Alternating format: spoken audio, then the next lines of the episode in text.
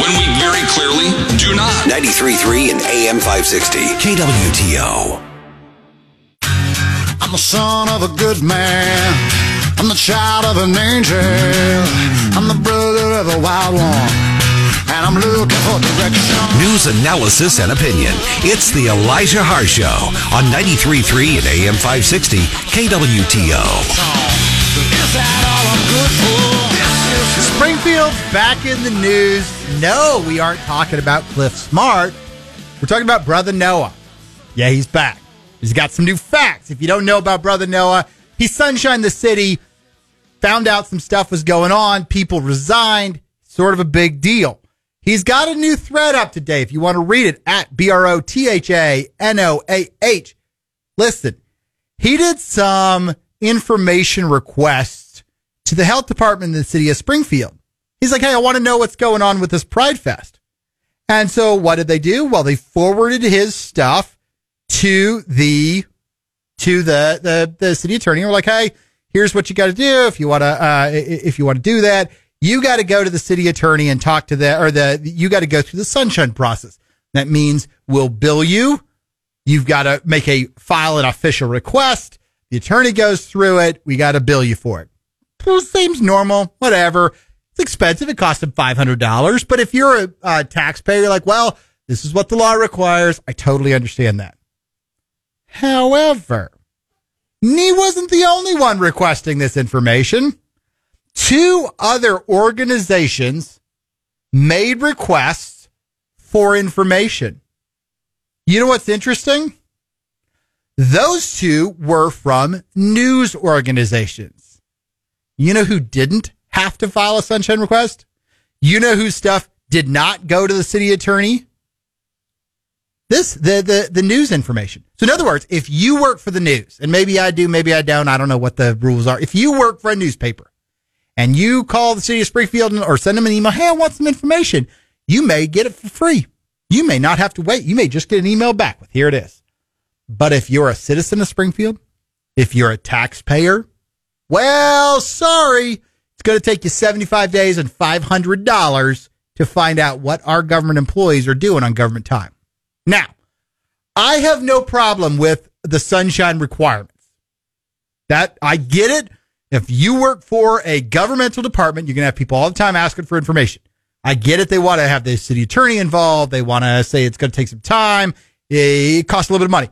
I'm not saying I don't agree, but there should be one, one standard for every information request. And whether you're a tax-paying member of Springfield or you're a news organization like Gannett, it should be the same standard. There should not be two levels of justice when you want information from the city. If anything, if anything, if there's going to be bias, the bias should be towards the taxpayer getting the free stuff. They've already paid their taxes and not to some multinational interstate news company like Gannett sending response. Like I said, if Gannett's listening, if the news leader's listening, KY3, I don't have a problem if you get your information the same way. I don't have a problem with you getting information free, but the Springfield taxpayers should too. That's my issue here. There are two levels of justice. And I think, if I had to guess, I think what you can glean from all this is that individuals are viewed often as troublemakers and the news, well, they're kind of on our team. Like we'll tell them what we, what they want so they give us better headlines. But these individuals, well, we don't know what they're going to do. They might just post this on X or Facebook or something like that. So we're going to have to be more careful about what we give them. I don't know what the motives are. Listen, you're from the city of Springfield. You want to come on the show, talk about the differences. I'm happy to do that. And I'll, full, full disclosure, I've not reached out to the city of Springfield and said, Hey, come on the show, but it's an open mic. You want to come on the show? I'm happy to talk. I don't want you to come on if it's uncomfortable because I do have tough questions, but the show, the mics are always here. You're always welcome to come in and say, Hey, this is why it happened this way on, to this person and a different way to the news media. I think that'd be a fascinating to find that out. I, would really like to know how they make the decision and, and they may have a good answer. But from an outsider looking in, who just saw the thread today on X and was like, well, that seems unusual. it feels like this is a two tiered system of justice. And I don't like it. I think it seems wrong. I think it seems inappropriate. I think there it should be the same standard no matter who you are requesting the information.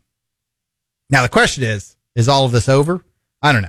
We'll have to ask Brotha Noah. I don't know if he's got more that he's waiting to release, if he's got more sunshine requests he's waiting to do. But if you are paying attention to the news today and you care about the city of Springfield and you care about the city dollars going to sponsor Pride Fest and you care about them may or may not giving wrong information to the community about what actually happened. And if you care about people in the city resigning because of poor decisions they've made on the government dime and on the government time, then you got to follow this Twitter account, Brotha Noah, B R O T H A N O A H. He's getting some details and we're going to report on it.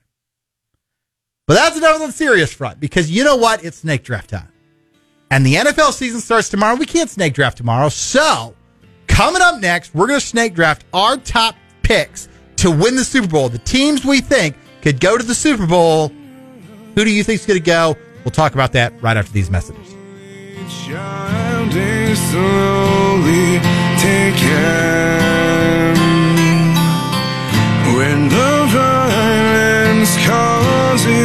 When